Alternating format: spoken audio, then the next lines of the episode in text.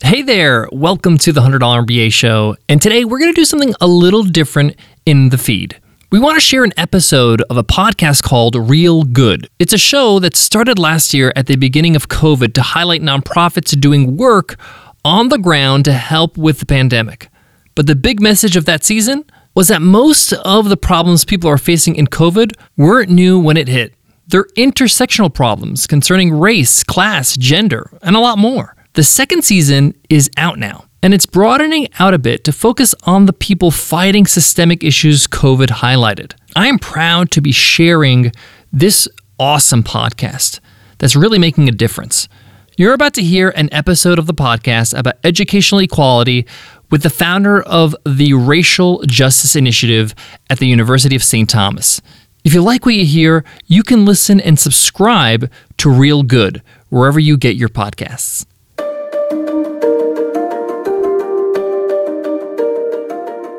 This is Real Good by US Bank, a podcast about helpers. Here in the Twin Cities, in the aftermath of the murder of George Floyd, there was conversation about what I like to call the six degrees of segregation, these six firm barriers to equality that continue to impact um, communities of color, particularly African Americans. Housing, education, access to places of public accommodation, uh, Jim Crow justice, which is the most intractable. It's what we, it's most visible. Um, then we have voting rights, disfranchisement, and then unfair labor practices. And if we think about inequality in this country, they tend to pivot around those issues. I'm Faith Salie. This show was born out of the coronavirus crisis. In our efforts to understand where work needed to be done to help communities in need during the pandemic, we learned that the issues they were struggling with didn't crop up during COVID. They're long standing concerns with roots in racial disparity, socioeconomic opportunity gaps, and so much more. We're here to give you a chance to meet those who are fighting against inequality. They're people who span a wide range of fields and enact very different missions, but one thing remains the same for everyone you're going to meet they're helpers. They're doing real good. This week, our guest is Yohuru Williams, a multi hyphenate in the education world. He's a professor, associate dean, education activist, and the founding director of the Racial Justice Initiative at the University of St. Thomas. There are dozens of cliches about how important education is, and I'll spare you those, but it is vital to understand just how powerful education is as an enabler of opportunity. Its ripple effects are vast and generational. But educational experiences and opportunities aren't the same for everyone. Access is limited for less affluent communities, many of which have high populations of non white students. And classrooms across the country are filled with students who don't see their culture and their history in the curriculum they're given, making it difficult to truly engage. Educational inequality manifests itself in and out of the classroom, and it's something people like Yohuru are working to change. Dr. Yohuru Williams, I'm so happy to talk with you. I'm happy to be with you. Thank you for having me. Would you tell me about your first name? I, I don't think I've ever met anyone with that name. It's unique. Uh, my parents were very much influenced by the civil rights and black power movements and were students of um, African American history and African culture. And so they chose to name me Yohuru, which is a derivative of the Swahili word uhuru, which is the word for freedom. So my name means freedom. That's really beautiful. Uh, you're you. born with with a bit of an expectation with a name like that, aren't you? You certainly are. It certainly is uh, a lot of responsibility. Also, um, it kept me in line because you can't do anything wrong when your name is Yohuru. If anybody yells Yohuru in a crowd, I'm the only person turning around. So, kind of keeps you on the straight and narrow. You know, just in telling me what your name means, you start to answer some of my questions about how you grew up because it sounds like you were born to parents who really really not only cared about civil rights but but knew about it. Is that right? That's right. They were um, activists in the sense that they were deeply committed to issues of racial justice but not really on the front lines in any way. Just kind of everyday, ordinary people who, um, through you know the work that they did. My father was a mu- is a musician and worked with young people, and so taught African drumming. And my mom was a teacher for toy lending.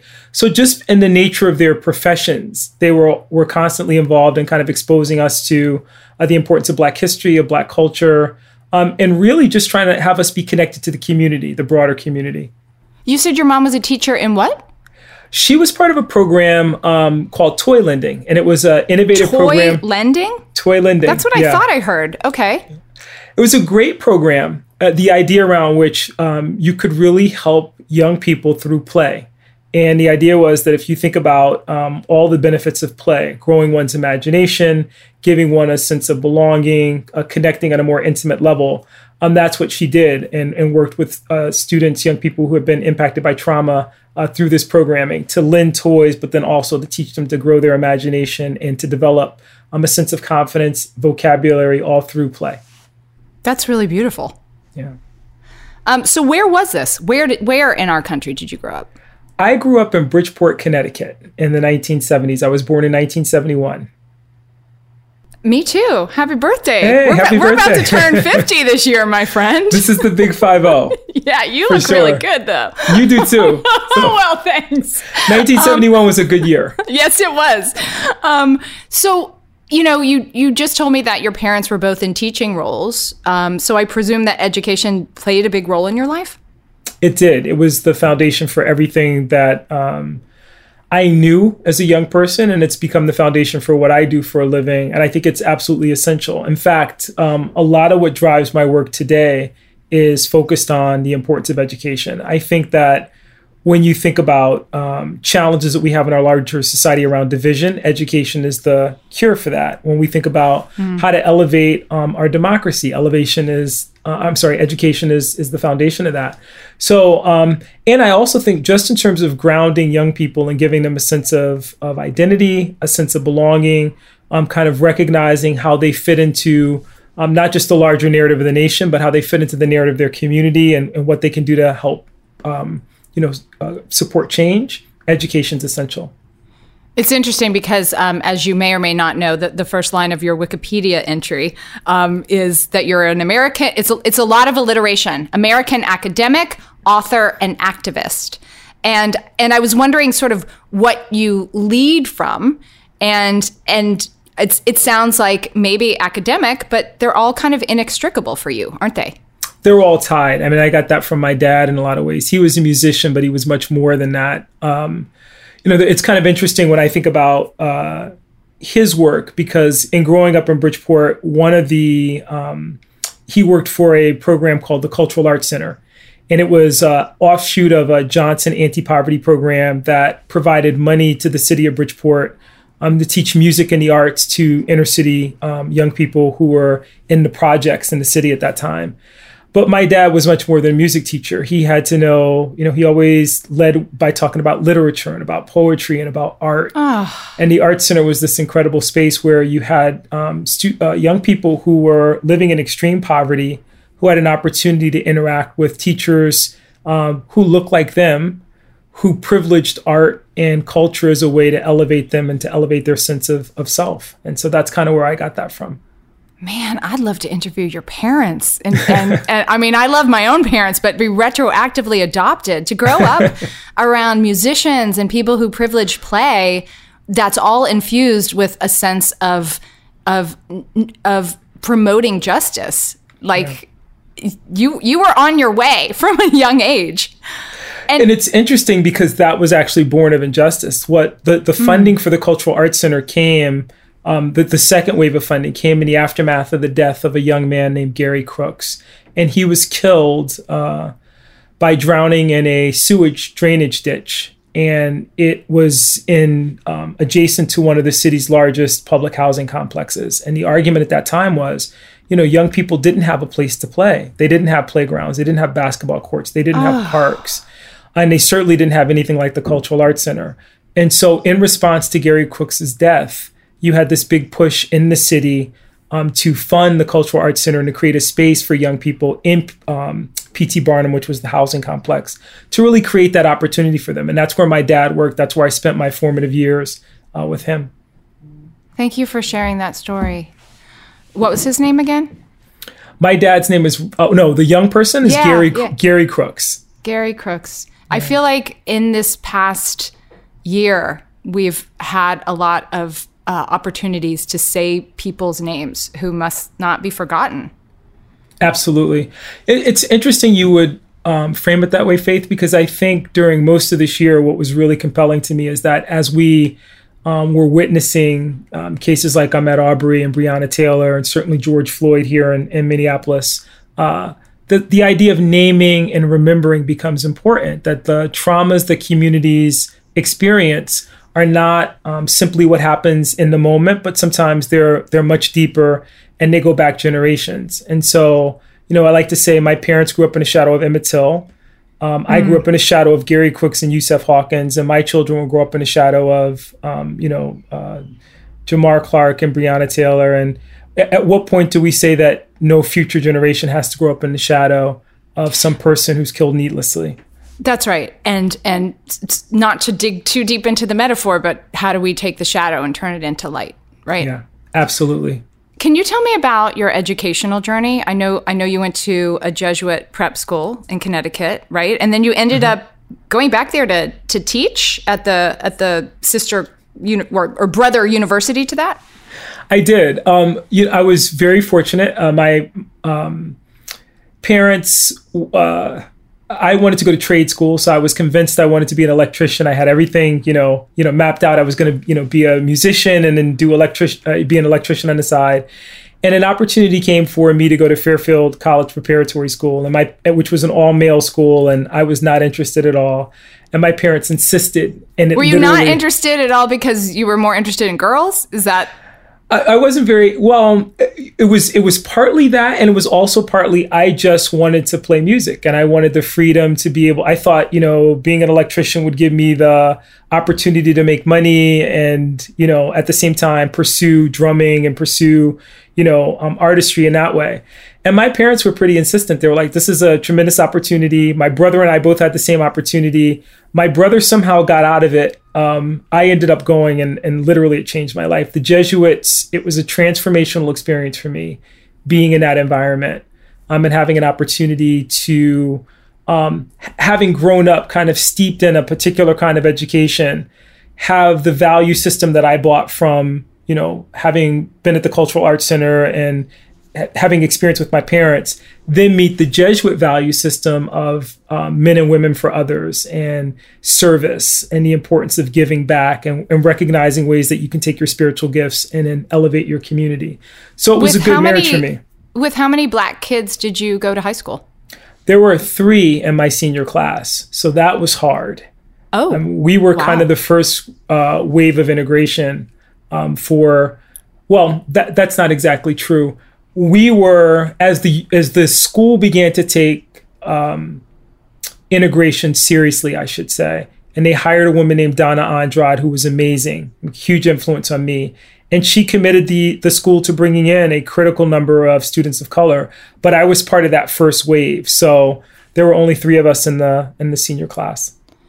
Did you at that young age feel any kind of burden or responsibility when you look around and you're like, I'm, I'm one of the three young black men here. I better, I better be a role model.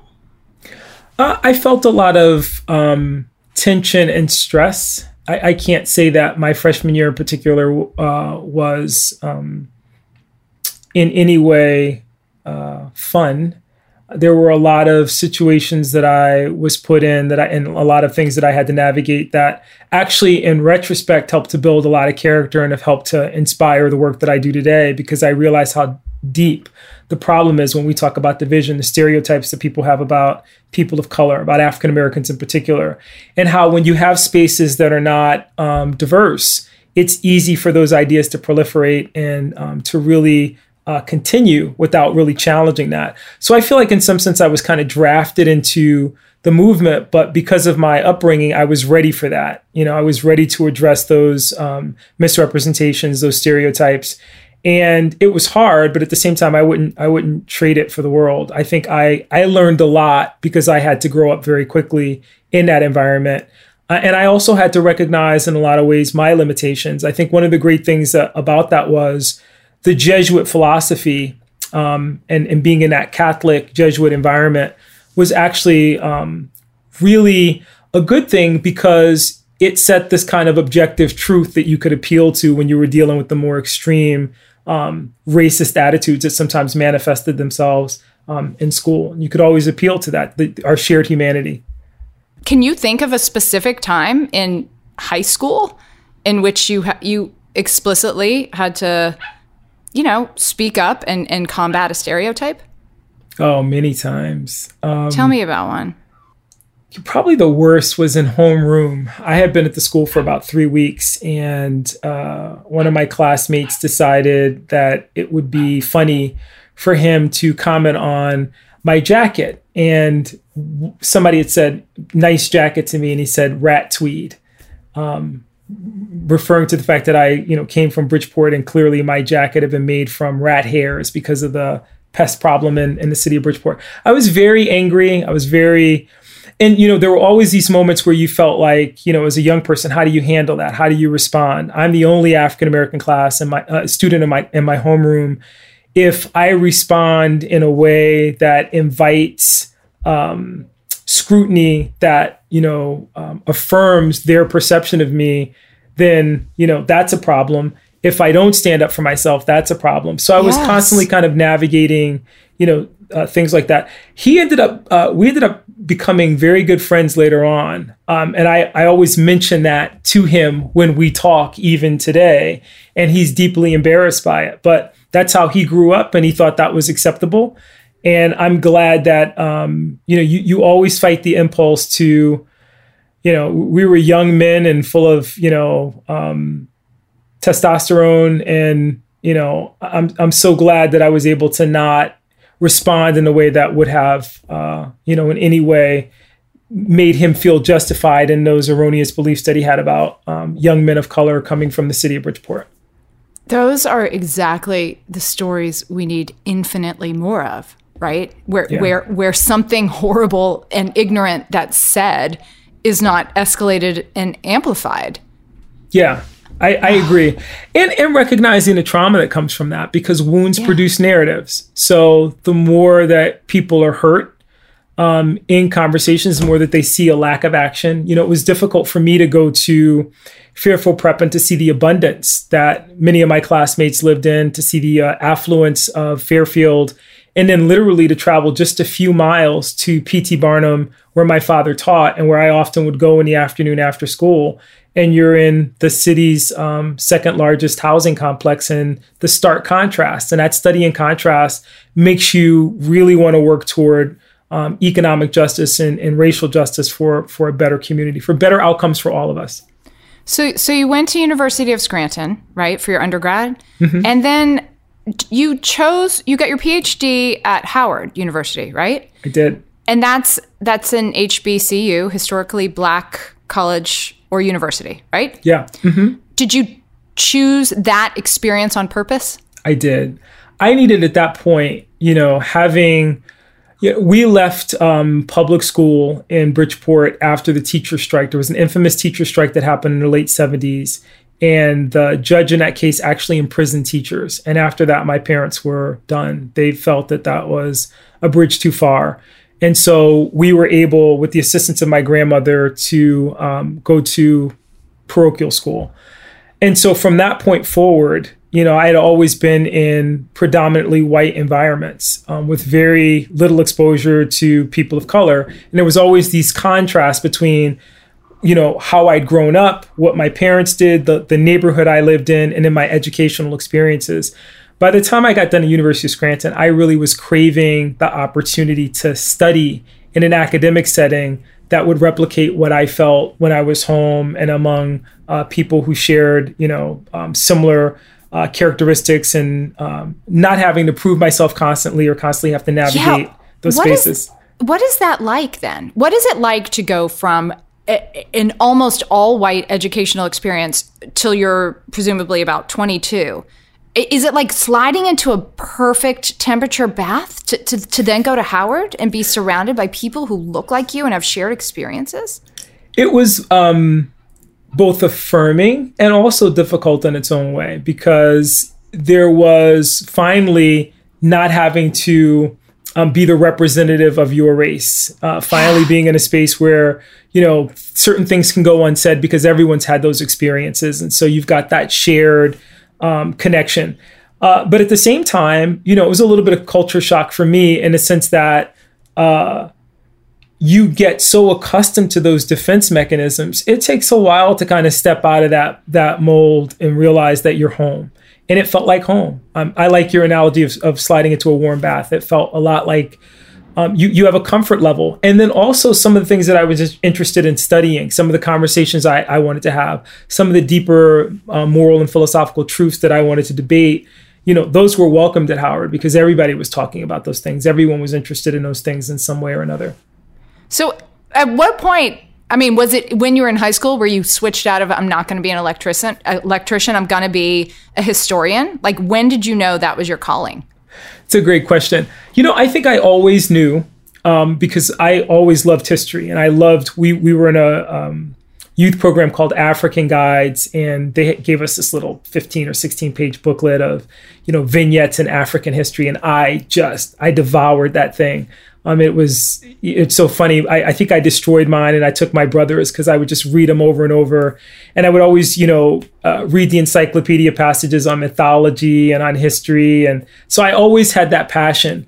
I had a great teacher in um, high school, Mr. Hanrahan, who recognized that and basically said, "Look, you know, you could be a history teacher," hmm. and you know, I kind of looked at him sideways. I'm like, "Yeah, okay." Uh, but I loved him and I loved what he did. I think it speaks to the power of teachers. Um, yeah. And my parents were teachers. So he had just provided a way for me to think about my future that involved marrying what I loved to um, something that had a great outcome because he, you know, literally had a, a huge impact on my life in terms of, you know, he was a hard teacher, but he was very much invested in me. And and part of your of your future did become what you're doing now, which is which is teaching history at St. Thomas University. But like little um, little destinations in between that we can't leave out. How did you become involved with the Jackie Robinson Foundation? That's an interesting story. I um, and can you tell us what that is? Jackie Robinson Foundation is an org- um, foundation that was started by Rachel Robinson in the aftermath of Jack's death. Um, Jack, one of the things that people oh don't gosh. know about. I'm sorry to interrupt, but when you work there, you get to call him Jack. He he hated to be called Jackie. Really? Because um, it was yeah. like diminutive. It was. I mean, in yeah. some sense, we think about Jack, um, and Rachel talks about this a lot. And is Rachel his daughter? His wife. Widow? His wife. wife. Okay. Yeah, and she's still alive, and she is wonderful. It was it was kind of strange some days for me to to work with Rachel Robinson, who's a living legend, and has seen so much so much history, but she is incredibly sweet and caring. But she would t- share stories about Jack, and she would say, you know, it was one of those ways that people could diminish him by calling him Jackie. He yeah. went by Jack. Um, the public knew him as Jackie, and he didn't push back against that. Although he was a very proud man, um, you know, he didn't he didn't view that as an offense. But his friends and his his intimates and familiars called him Jack. Thank you for educating me on that. I know it would be like calling like Jackie Kennedy, right? Nobody, exactly. nobody would dim, dim, diminish him in that way. Um, so, so you end up there doing what? I went. Um, I was working for an education company in South Jersey, and I was also working at Fairfield University teaching history.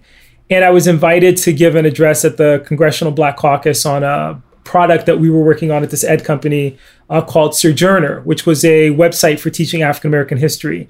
The um, president of the Jackie Robinson Foundation saw me speak, came up and said, um, I need you to come and do that for us. And I said, Do what? And she goes, We have been in business since uh, the early 1970s.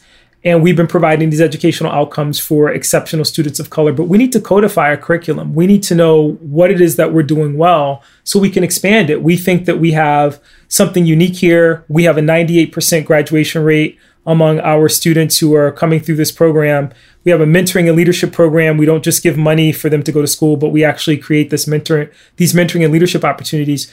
Can you come and help us codify that in a curriculum that we can perhaps expand? And so I went to work for them um, and served three years there as the chief historian and um, uh, vice president for community outreach. At the same time, I was working on that curriculum for them and trying to um, help them you know codify that into a into a space where they could expand the program. Is 42 your favorite number? 42 is absolutely my favorite number. That's just me showing off a little bit of, of my Jack Robinson trivia, but people should know that was his number, right? It was, it, you know, and I love that because um, everyone knows the the film 42, which was outstanding, but I love the Ken Burns documentary, Jackie Robinson, and I, I am very blessed to be in that yes. documentary. But I absolutely well, he was love, blessed to have you. But I and I love Ken, so uh, no complaints there. One of the things that I loved about that documentary is it humanized Jack in a way that we often don't get to see uh, sports heroes. And I think about our contemporary moment where we talk about people like Colin Kaepernick, or we're looking at what's happening with LeBron James and the very public statements he's taken on issues of racial justice. Um, Jack did that post career. He actually did it in his last years in the league, but after he um, left baseball, he was outspoken on the issue of civil rights, um, participated in, in marches, gave money to the movement, fundraised for Dr. King. Um, and so he's a very complicated individual in that way. But what I loved about the film is that it also humanized him and you understood where that was coming from. And it was coming from a life where he tasted um, the same bitterness that I think uh, mm. you know, many people of color experience in the United States, where you have tremendous opportunity, but it's always balanced against the backdrop of inequality. So you go from the ja- now I feel guilty every time I say Jackie, but you go from the Jackie Robinson Foundation, which is what it's officially called, um, to to St. Thomas. No, to Fairfield University. To Fairfield, yeah. A- mm-hmm. And then you end up at St. Thomas, where you are now.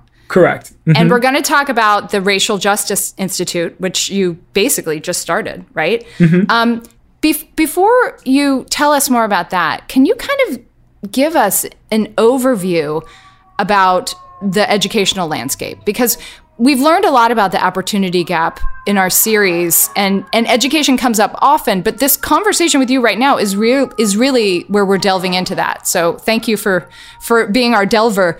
Um, what is the state of the opportunity gap in education well, it remains in many ways problematic. I think about it in the context of um, here in the Twin Cities. In the aftermath of the murder of George Floyd, there was conversation about what I like to call the six degrees of segregation, these six firm barriers to equality that continue to impact um, communities of color, particularly African Americans housing, education, access to places of public accommodation.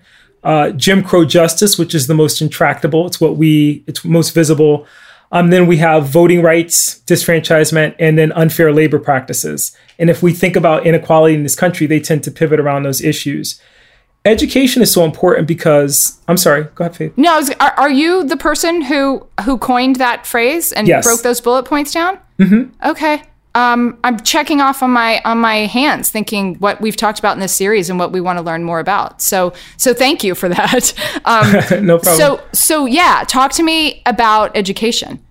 So education is foundational to those six degrees of segregation because when you think about it, it's the pathway to better employment. It's the pathway to home ownership. It's the the foundation for so much. And so when we think about inequality in education, or we think about as here in the Twin Cities um, the fact that the state of Minnesota lags behind every state in the union on educational outcomes for students of color, for African American students, that's a problem because really that becomes a weight that they carry for the rest of their lives.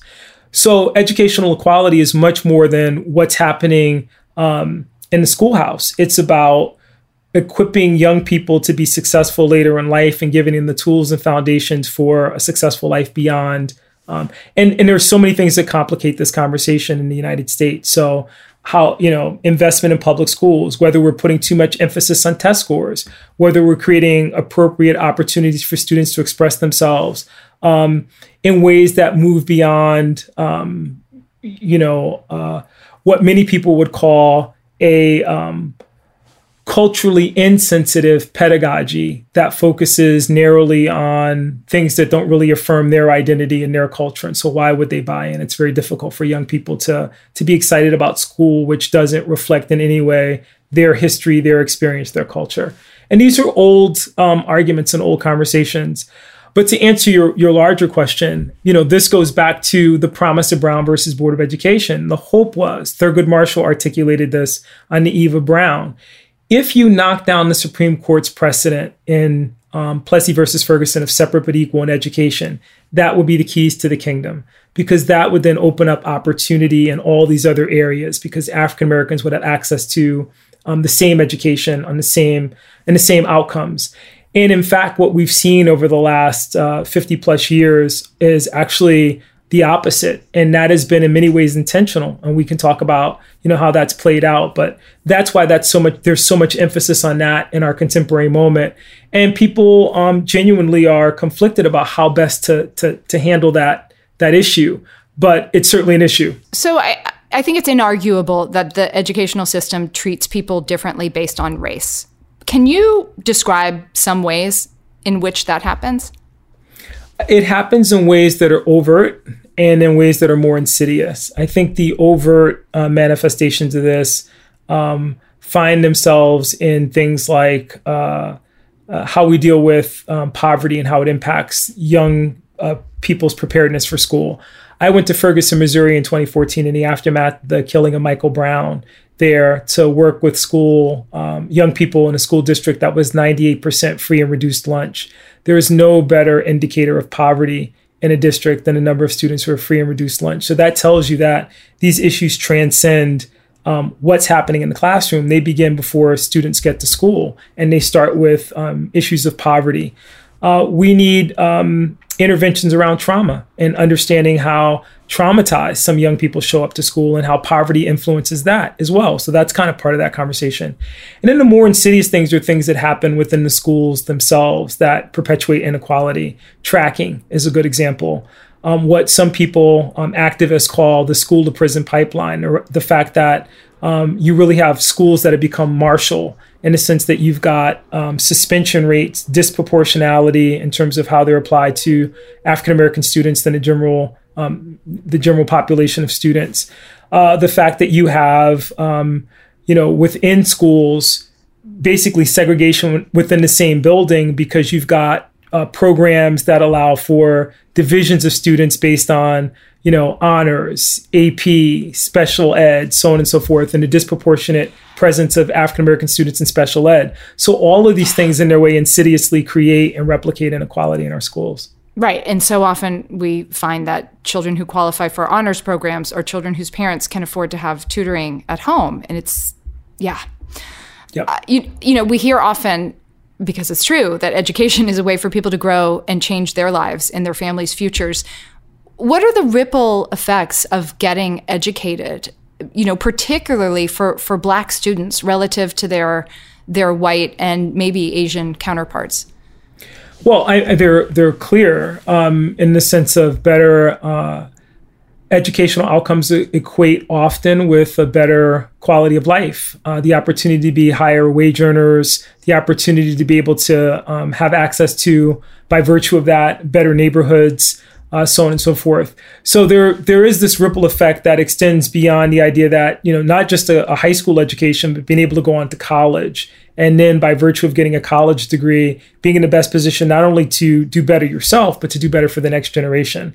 Uh, this whole concept of intergenerational wealth. For communities of color, African Americans in particular, who were cut out of the ability to own homes, um, and we're, we're not um, in the same way uh, did not benefit from federal assistance for mortgages in the 1940s, so on and so forth. Um, education has been, in many ways, that singular pathway to success because they don't have, you know, the ability to purchase a home and then have that over successive generations sell that home, um, bequeath that home to your um, uh, next generation. So they have a you know um, access to a resource.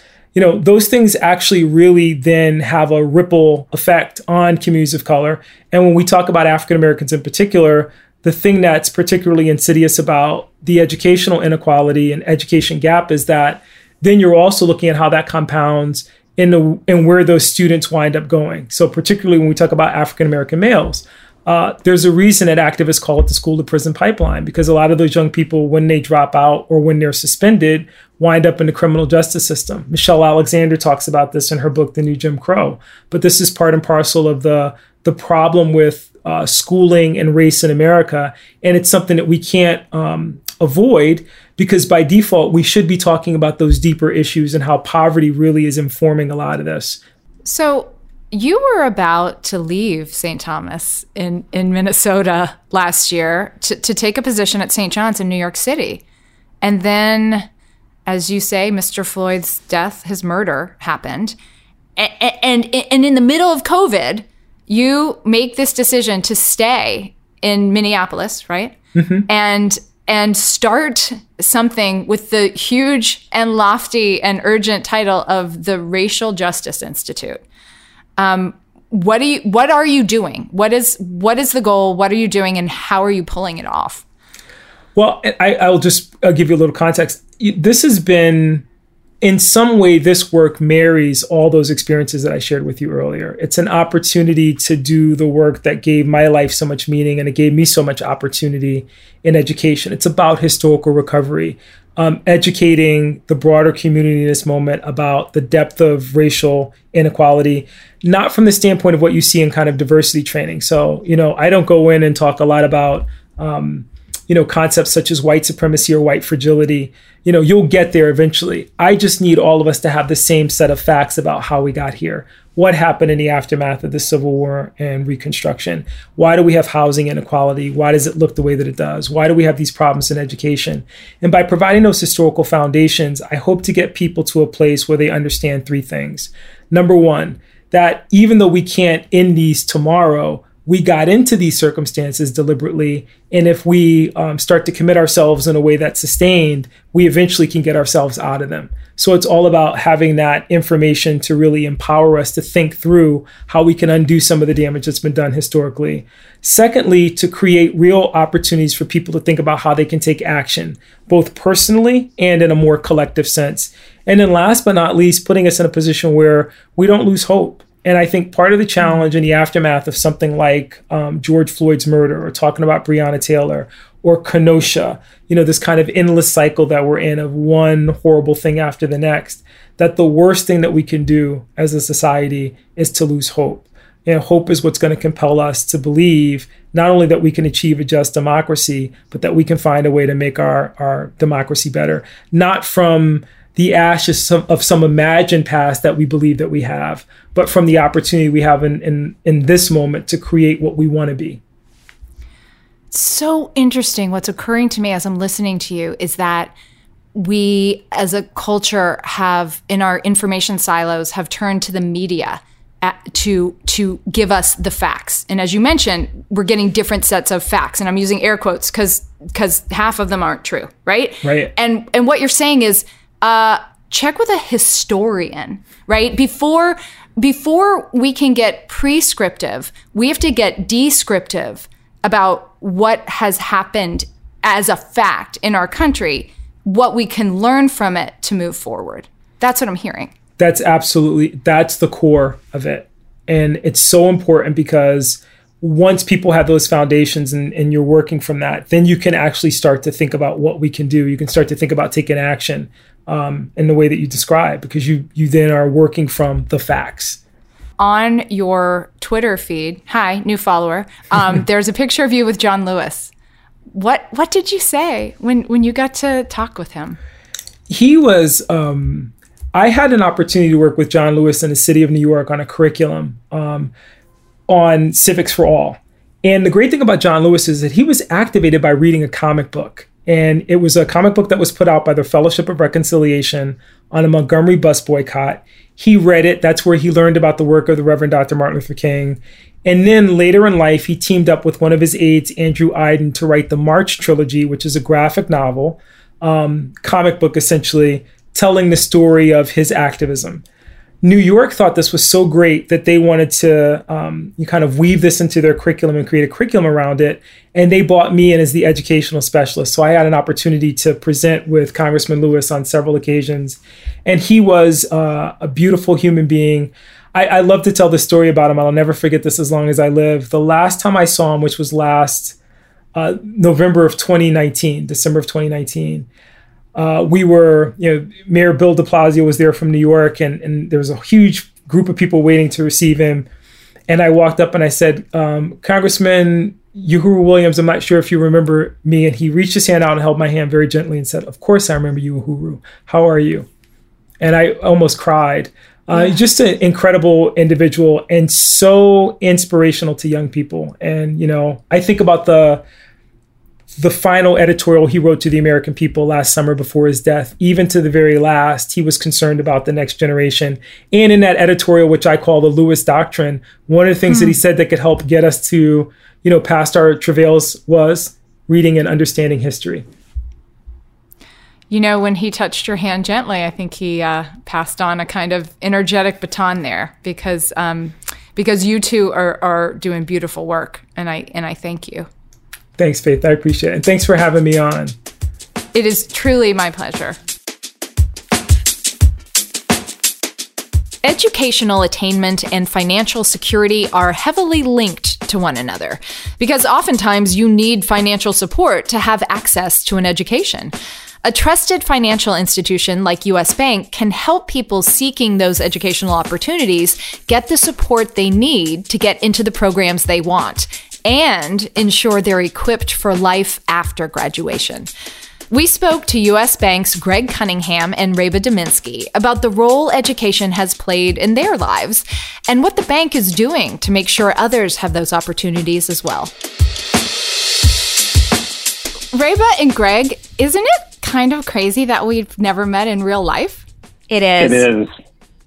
It feels like we've known each other forever yeah. Well, we've. I think if you know somebody through 2020, you've known them for almost ever. I right? love that. True. And I think after the holidays and all the, you know, the ways we had to connect with the people that we have met before and we love virtually, I do think we're finding ways to build these virtual connections. And it does feel like if you've been on a Zoom call a couple times with someone, they're your friend. You know them. Yeah. Yeah. Yeah. Yeah, yeah I, I put on mascara for y'all. I, and now I know what your daughter's bedroom looks like. I mean, it's just it's far more intimate. You know what I mean? Like the you, you get to know the real the real person. It's just cool. Yeah. Yeah. Well, it's it's a gift to talk to you all again. You know, last season we were lucky enough to get to chat with you together a handful of times. And I've gotten a chance to talk with with a few of your colleagues, but now the dream team is back. I've got y'all together again. yes. Love it. Yes. we we dug into some heavy topics last season and and I think we find ourselves in a time no less challenging but I dare say a lot more hopeful. So so I think a good place to start would be how are you? How are you both feeling and doing?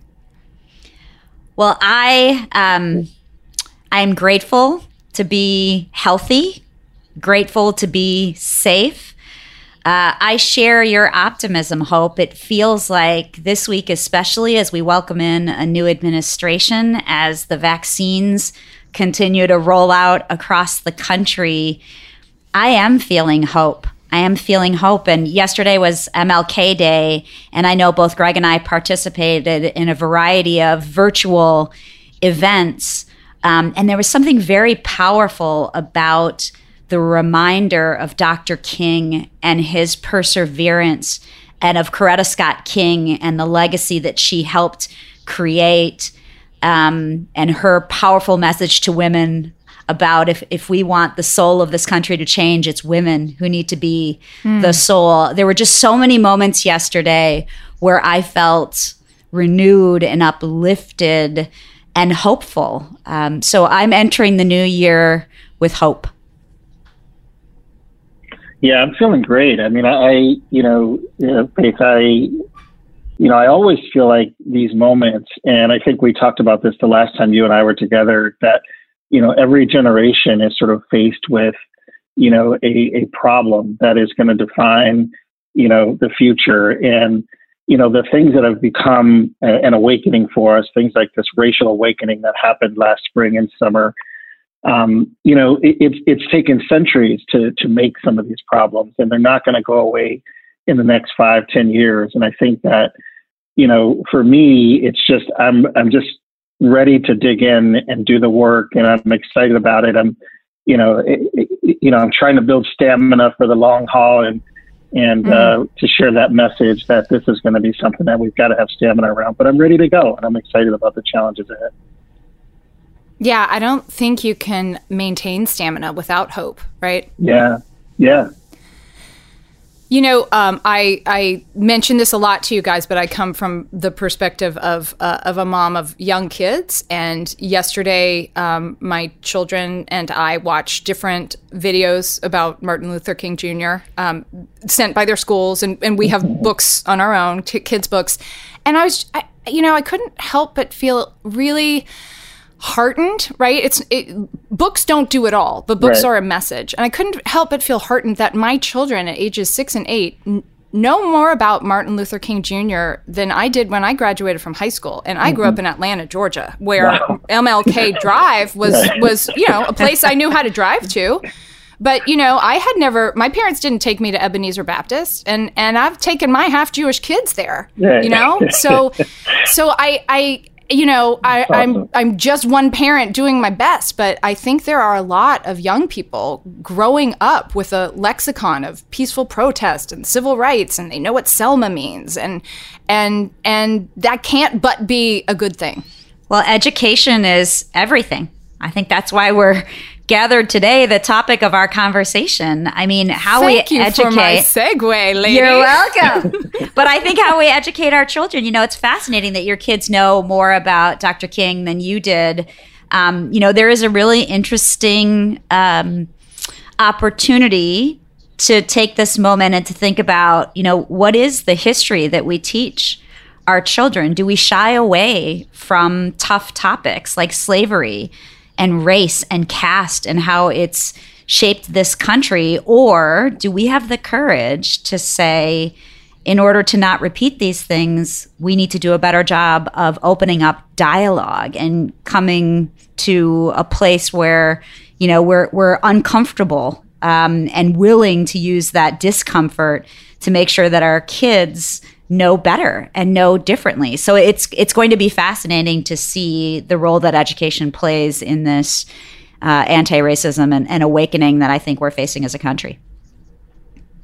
Yeah, I would say not only education, I think too, Reba, I think there's, you know, the role that technology plays because as I think about it, Faith, you know, there was a, you know, when I was growing up, and probably when most of us were growing up, there was sort of a single source of truth, right? Like your teacher was mm. like, whatever your teacher said was gospel. Yeah. And I remember, you know, asking one of my white friends, like, when's the first time you had a teacher, you know, who was the same race as you? And she said, like, forever. and I said, the, the mm. first time I had a teacher that was the same race as me, I was in college right? And I, I think what, you know, so having someone who has a shared experience, who is instructing you and is guiding you is so important. And what's so cool about what both of you have, have both suggested is that, you know, our kids are growing up in a world where technology makes access to information, you know, just so more prevalent. And so they're learning differently. Like they're actually learning how to have a much more nuanced uh, sense of the history and they can form their own opinions based on actual historical facts versus someone's interpretation that you just had to sort of, you know, process and assume that it was true. So, you know, this role of technology, and then there's all these other conversations, which is probably a different session around, you know, how the, the technology gap, you know, plays into education and all of that. But it's a really important conversation to have. Yeah, I mean the the double edged sword of, of technology and and the right. the ubiquity of it is that you can also learn a lot of things that aren't true, right? And so I think something that we have to teach our children that's essential is critical thinking. Yes. Which is always Yes. which is always what I think the most important reason to go to college is. It's not, in my opinion, what you major in. Right? Like I majored in the history and literature of modern France and England, 1789 to the present. now, I I may drop a few bon mots into conversation every once in a while to try to impress someone, like a like a pretentious jerk. But but what I what I learned to do was was think Yes. and organize my thoughts and research. Right. So so now you know what I studied in college. Tell me tell me about where you two went to college and and what you decided to focus on. Yeah, I, I can jump in. I um, I, I was I, I moved to Atlanta. I went to Atlanta. I went to Clark Atlanta. I went to uh, HBCU, um, part of the Atlanta University Center. I attended Clark Atlanta University, and, And Greg, will you tell people what HBCU stands for? HBCU means historically black college or university.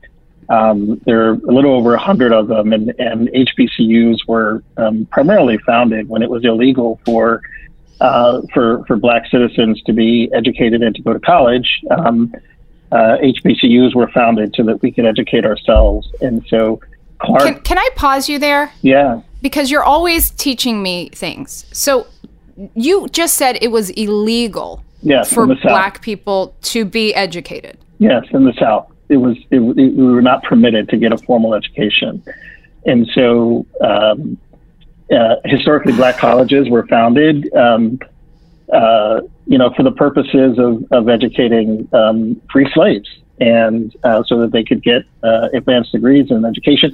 Clark College, which was the uh, origins of Clark Atlanta University, was founded in a railroad boxcar, um, as an example. Oh, wow. And uh, so, yeah, so just a, a little bit of history about HBCUs. But I was a marketing major, uh, uh, uh, a business major. And if I could do it over again, Faith, like you stated, I think if I, I would have taken much more of a liberal arts approach. And this notion of critical thinking, I think, is, is far more useful uh, in the longer term. Well, Greg, I, I think you've achieved a lot in your career. So You've no, done no all right. regrets, my friend. You've done all right. Um, and, and Reba, where did you go undergrad? Uh, so I went to the University of Michigan. Go Blue. I'm legally required to add the Go Blue after I state the name of my uh, of my university. Um, so I I grew up in Detroit, and so it was in state for me. I was an English major. Uh, always loved the written word. Still do the spoken word. So I was one of those artsy English majors, maybe similar to you, Faith uh, and got a great education at the University of Michigan, and would argue that you know learned uh, critical thinking was exposed to different people.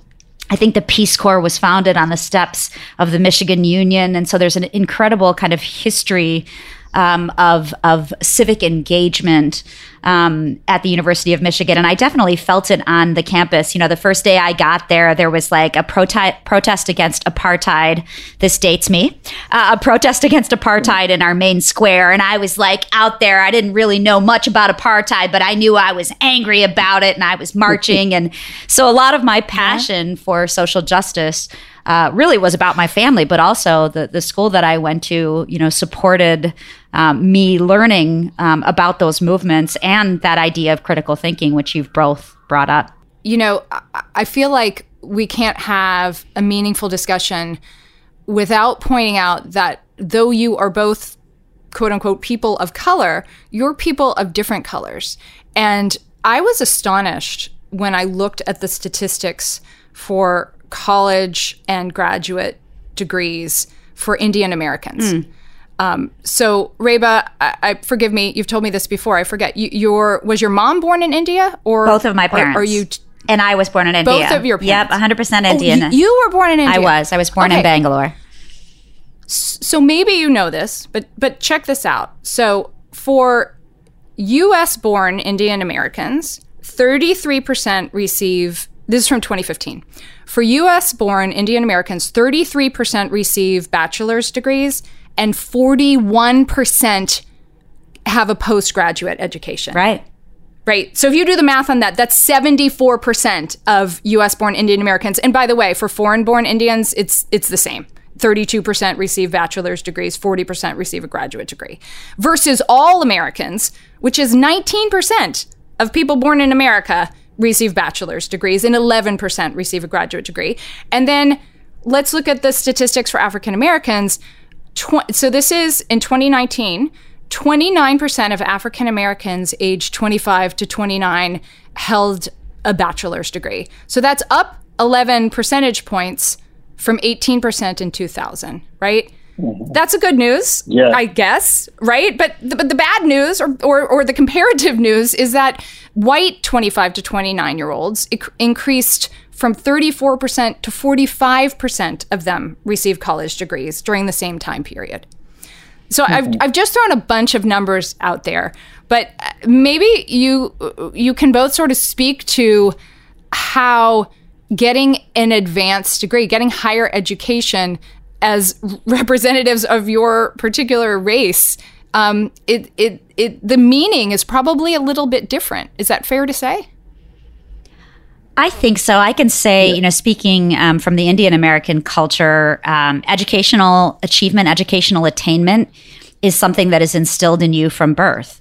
And I'll also point out that when you look at racial wealth gaps, uh, Indian Americans specifically are doing pretty well.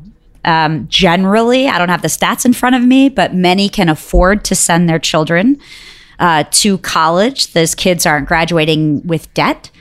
Um, and so, you know, again, my mother from the day I was born was talking to my sister and I about college, the expectation. She started a college savings account for both of us, so our our tuitions uh, were were covered.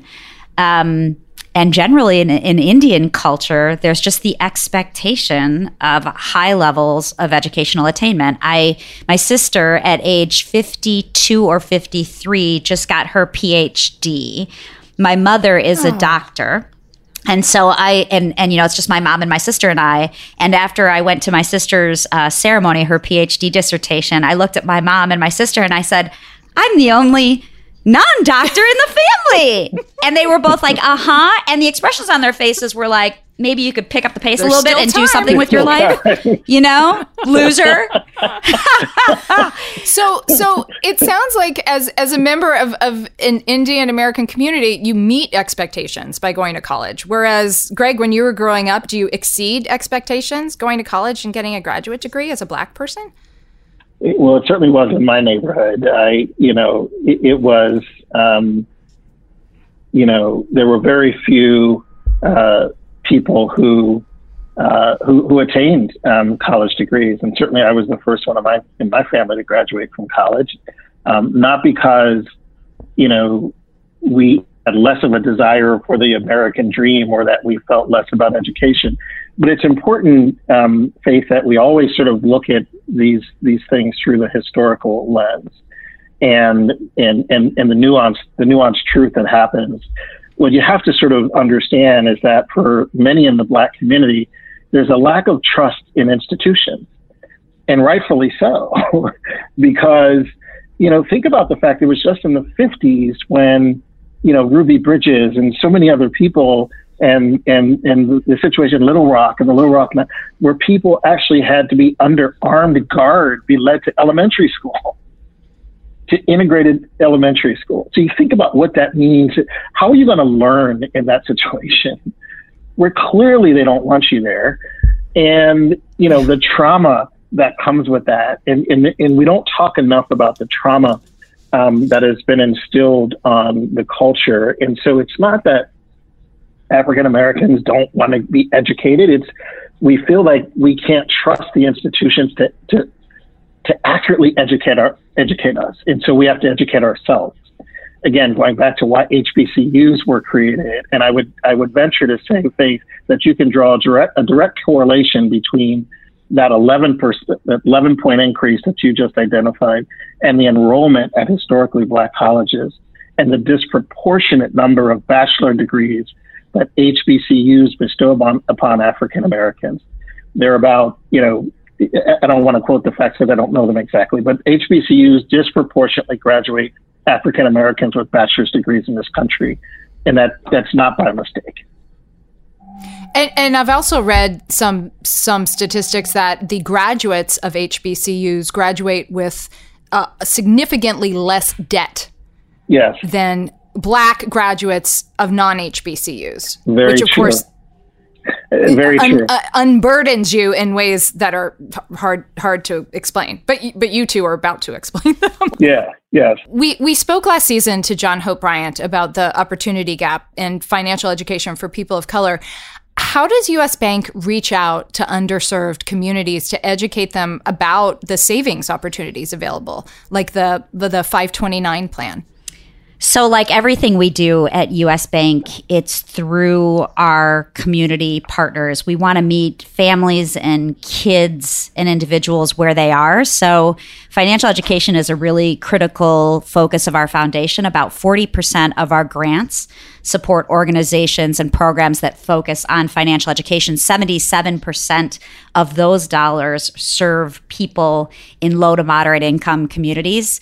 Um, we have incredible partnerships with a variety of organizations, including uh, Junior Achievement, who does really great work in the space of financial literacy uh, and helping kids make sure that they're financially well versed as part of their education.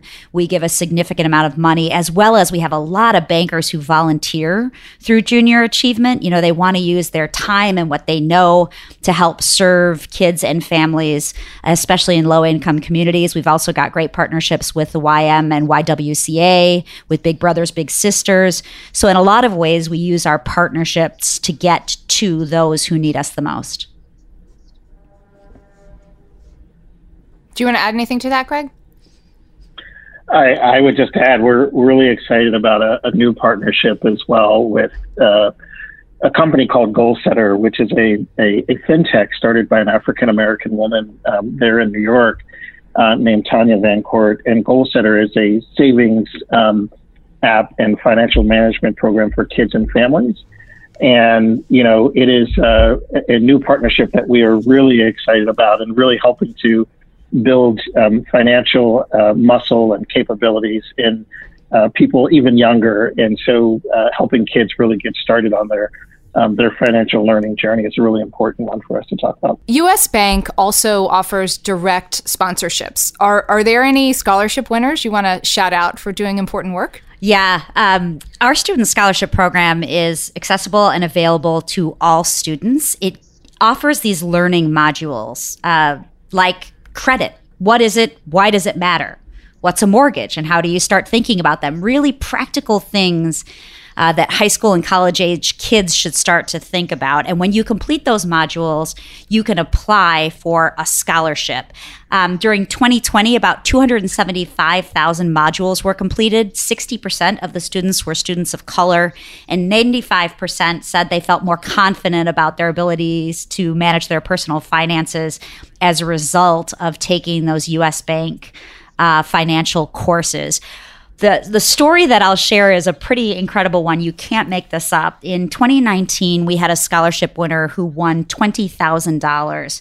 He was working in a glue factory, and he used the scholarship to pursue an undergraduate biology program. And he said that working in the glue factory actually inspired him to want to go to college because he started thinking about how is that glue made and where does it come from? So in 2019, our big scholarship winner was someone who worked in a factory and is now um, pursuing their undergraduate degree in biology. And I think it's opened up a whole world of opportunities for him.